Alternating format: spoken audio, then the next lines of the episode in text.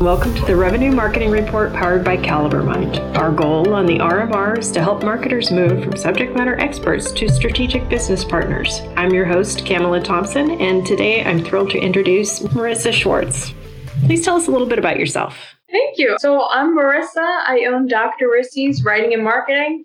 I'm Dr. Rissy. We focus on 360 marketing, that's SEO, PR, social media, and ads. I also own Gen Z Publishing, a book publishing company for indie authors. And I write for Entrepreneur and Forbes as part of the Young Entrepreneurial Council. And that's me. Wow, that's a lot. And I think people are going to be even more impressed as we get into your background. Because the first question I'm going to ask you is, when and why did you start freelancing? Yeah, so I started freelancing in high school. Well, actually, I should back up. I grew up in my parents' mom and pop carpet shop. So I grew up around entrepreneurs and that whole lifestyle. They were always very involved in the community and helping other small businesses. And I love that. So then when I was in high school, I had an interesting experience in the fact that I didn't go to a traditional high school. I went to a biomedical science academy. So I would take high school courses by day and then college courses by night. And everything was science. Every single class was science. I think I had an English courses, but every other course was science. But I would rush through my biomedical science work to work on my writing and freelance writing. And that was when I realized, you know what, I think I have more of a passion for writing than science. So my friends started getting jobs, either interning at doctors' offices. Some of them got jobs at the mall, and they weren't happy with them. And I didn't want to do something that I was going to be unhappy with. So my mother suggested freelancing. I didn't even know that was a thing at that point, but I signed up for my first freelance site, edited a children's horror book. Loved it. She recommended horror book. I'm sorry. Yeah. That just seems like an oxymoron, but I would have loved that as a little kid. I know. Yeah. Like R.L. Stine kind of thing. It was about monster under a bed. I loved it. She recommended me to some others. So I copywrote and edited for them. And I then I had clients saying, hey, I like your writing. Can you write social media posts too? And at that point, I didn't know how. So I went to school for that and learned how to do that and SEO and all that fun stuff. So my freelancing just kept growing. Basically because of realizing how much I prefer writing over science and that I wanted to do something that I enjoyed rather than forcing myself to get a job that I wasn't going to enjoy. Which is the perfect transition into exactly why I was so excited to have you on this podcast. So it's called The Big Quit or The Great Resignation. Right now, a lot of people are reevaluating their career and kind of relooking at what they want to do with their lives. And I'm guessing a few listeners might be open to the prospect of freelancing, but overwhelmed by all the things you have to do to bring it together. So I kind of wanted to talk through some of those aspects and encourage people who are kind of on the fence, tell them a little bit about why freelancing is so great. So let's go back to way back when you first started your business. What were some of the things that intimidated you or some major hurdles that you kind of learned to navigate as you went? I learned the hard way, so many different things. I was of the belief and still am that people are inherently good, but because I had that belief, I'm very, very trusting. And that is dangerous because I was scammed a good dozen times my first couple years in freelancing. And it still happens sometimes where I had an employer ask me for my driver's license and personal information. I was 19. I was naive. I thought, oh, this is normal. I gave it. Turned out they were a scammer. Yeah. I had clients say, oh, I will pay you after the work is done, just to disappear once I delivered the work, never paid. That happened so many times. That happened at least once a month my first few years. Just a lot of things like that where I had to learn the hard way. Okay, we need contracts in place. We need systems. We need to set boundaries. And I think, I was young and naive. I think if listeners are a little bit older and more mature, if I got into this now, I probably wouldn't have fallen for 90% of those things. But because I was a teenager, I literally had no idea. I thought, oh, this is how the world works. And I don't say that to scare anybody away, but to say, yeah, there are some scammers out there. But yeah, those are the things I definitely would have looked out for at the beginning. But there are so many positives to it as well. And there are some things that are just kind of scary. Like most employers, they do require a W-9, so they can either file an I-9 on your behalf, or W-2. So many numbers and letters all combined, but there is paperwork. You often end up giving over your social security number or your business number. And I think that's one of the benefits of forming an LLC is that you can get an EIN, which is a different, I'm sure a lot of people are listening to this and thinking, what kind of language are we speaking? But it's basically a different tax identification number that kind of insulates you from having to give your own personal information out there. And there are some great contracts online, but yeah, always have a contract in place. Always, if you can consult with a lawyer ahead of time, that's great to figure out what kind of business you should get, whether it's like LLC, like we mentioned, or some kind of like personal corporation, not corporation, personal business. There's a lot of options, but we should also mention, like, I think a lot of business owners or who are on the verge of starting a business kind of stall out because they get intimidated by all the things they think they're supposed to know. Nobody knows these things when they start, and it's okay not to know the things and outsource them.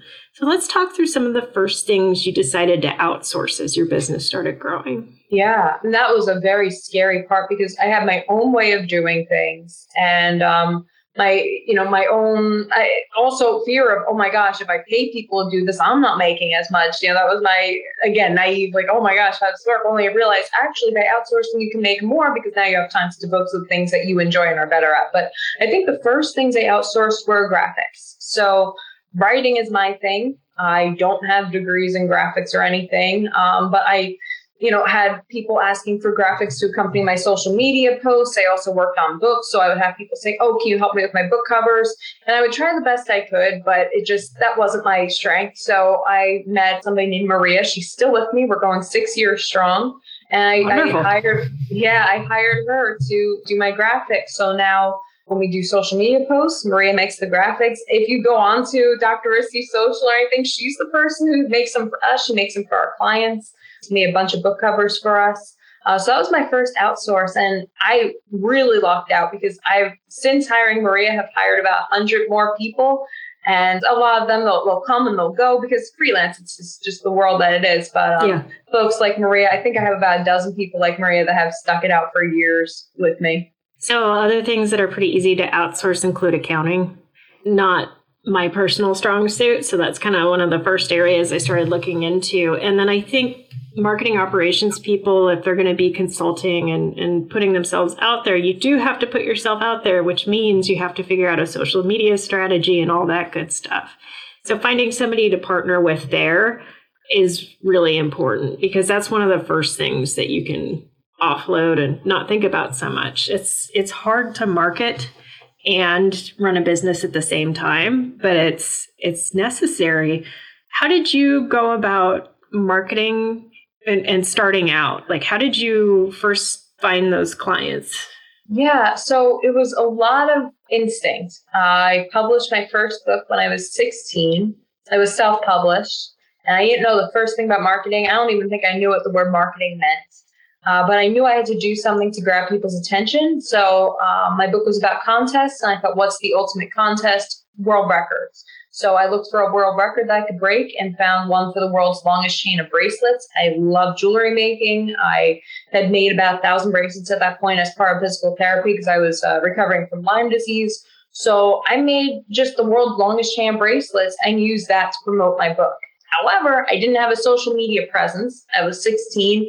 The book didn't do as well as it could have because I just did that one thing. And that was how I learned when you do marketing, you need to have multiple areas. And that's why my company focuses on 360, because if I would have done that, which was great for PR, and I would have had a great social media strategy, I would have had a website with SEO, and I would have run ads, that would have been a great campaign. But since I was only focusing on the one thing, I didn't do as well. So that was my first lesson. And then I got my master's in corporate and public communications, where we learned, how to put all the pieces together, how to, have your PR work with your email campaigns and your social media and all of that. So, yeah, it's definitely strategy among all the different aspects. Have you been burned by attribution? Are you tired of fighting with salespeople over target accounts and lead scores? We've all been there, and that's because traditional marketing analytics tools bolt onto your CRM and calculate attribution and engagement scores on the data as it is. And let's face it, most of the time, your CRM data is far from perfect. CaliberMind is unique because it pulls data from all your sources, not just your CRM, into a data platform. CaliberMind unifies your information, which means you can attribute dollars to website activity, standard Salesforce campaign activity, and more without wasting time in spreadsheets. Ditch the spreadsheets and check out a new way to analyze revenue data with CaliberMind at CaliberMind.com. So for people listening and getting stressed out, you don't need to do it all the first day. Take little chunks off, do what you can. If you can get started with clients in your own network, great. But you do want to be thinking about building out a website if to only say, you know, what's expected on a first call. What are the kind of packages I offer? What are the different things that I should put out there so people know that will be a good match? Make sure you have some place for people to go and put on your business card and refer people to so they can get a little information before that first call, at least. And then if you can build a network on LinkedIn, that's really good too. So I thought it was really interesting when we were talking, when or how did you decide to move from solopreneur to entrepreneur? Well, I had a lot of clients who were requesting different services. So at first, you know, I'm like, okay, SEO, yeah, I'll take some courses on it. I'm already a master's student. I'll take a few courses on social media while I'm at it. But then they started asking for ads and just different things that, you know, I'm like, you know, I can only wear so many hats. I'm going to start dropping goals because you can't do so many things. So that was when I decided, let me get some experts in and let me have them do things that they're good at, that they enjoy. I'll do things I'm good at that I enjoy. So I think that was my first foray into it when, you know, I just had more clients than I could serve myself asking for things that kind of went hand in hand with what I was doing, but weren't exactly what I was doing. And I was amazed at when you made this leap because weren't you also balancing grad school?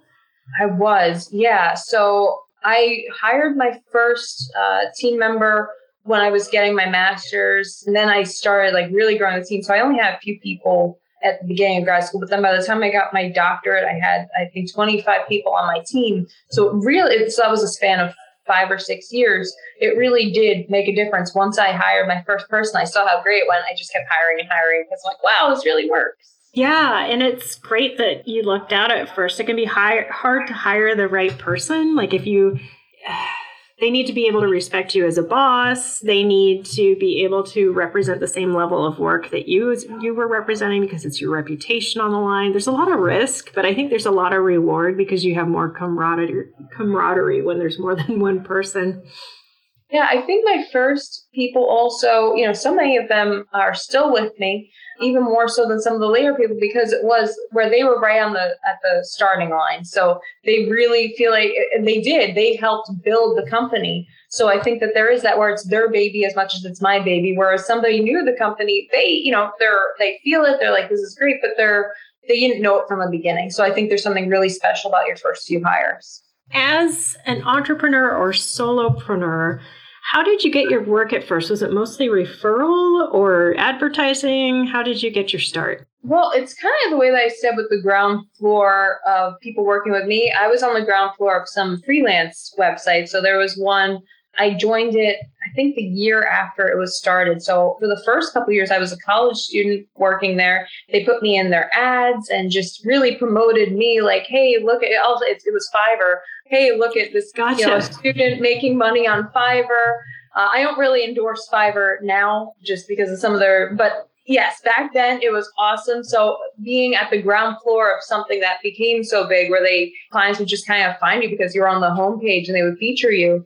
It was a really cool thing. I think nowadays, though, if I was to start again, because there aren't as many like starting, budding, you know, freelance websites like that, I still utilize like Upwork. I think Upwork is a great place to connect. But if I were starting out today, what I would do is build up my social media. This is how I get my clients now, rather than through like a Fiverr, through social media. So I create videos every day on TikTok, and then I post them to YouTube Shorts, Instagram Reels, talking about marketing and writing and all these things. And doing that shows me as an authority. And the beautiful thing is with those three platforms, you have amazing organic reach. I get a few million people every month who sees those videos just because you use the right hashtags, you get the right amount of organic reach. I optimize my own websites. I do all the same stuff for myself that I do for my clients. So when you search writing and marketing in New Jersey, we're the first company that comes up. That really helps. I do a lot of social media marketing, posting on LinkedIn, all the platforms like LinkedIn, Twitter, Facebook, Instagram, TikTok, Pinterest.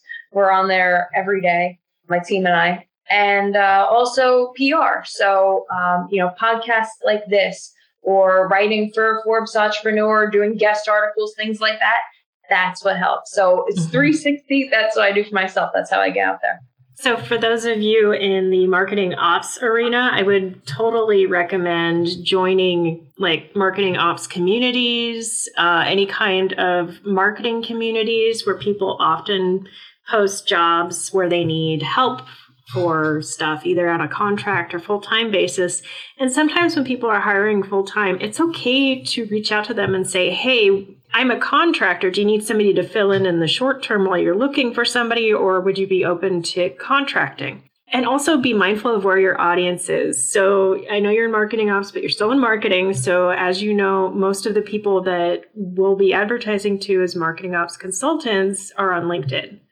So spend a lot of time there, build your credibility as an expert, maybe look at writing for some of the marketing automation platforms or reaching out through your network to see if they've heard of anybody who needs work. But as a freelancer in a more technical area, I would say almost 100% of my business was through referral. Would you say that a good chunk of yours is also through referral? Yeah, it is referral, but also when people see your reviews. So, we make sure that on Google, when you Google us, we have reviews, Facebook, we have reviews. And we do that just by saying to clients, if they say something like, oh man, I really love your services, we say, oh, thank you so much. If you want to leave a review, feel free, like that kind of thing. Yeah, no one should be shy about doing that. If somebody expressed that they're pleased, say, hey, here's a link to my LinkedIn profile, or I'd love to put this on my website, and then make it easier for them by writing the quote for them and having them approve it or having them change it slightly. Have you noticed that you get a little bit faster traction when you do that?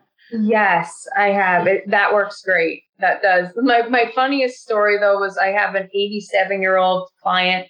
He does not use the internet, but he was like, I really want to post a review for you. Can you post it for me? So now when you Google my company, it shows my name, but then I put under there on behalf of Dr. Blau. And when I asked, like, he was 87, he doesn't use, the internet.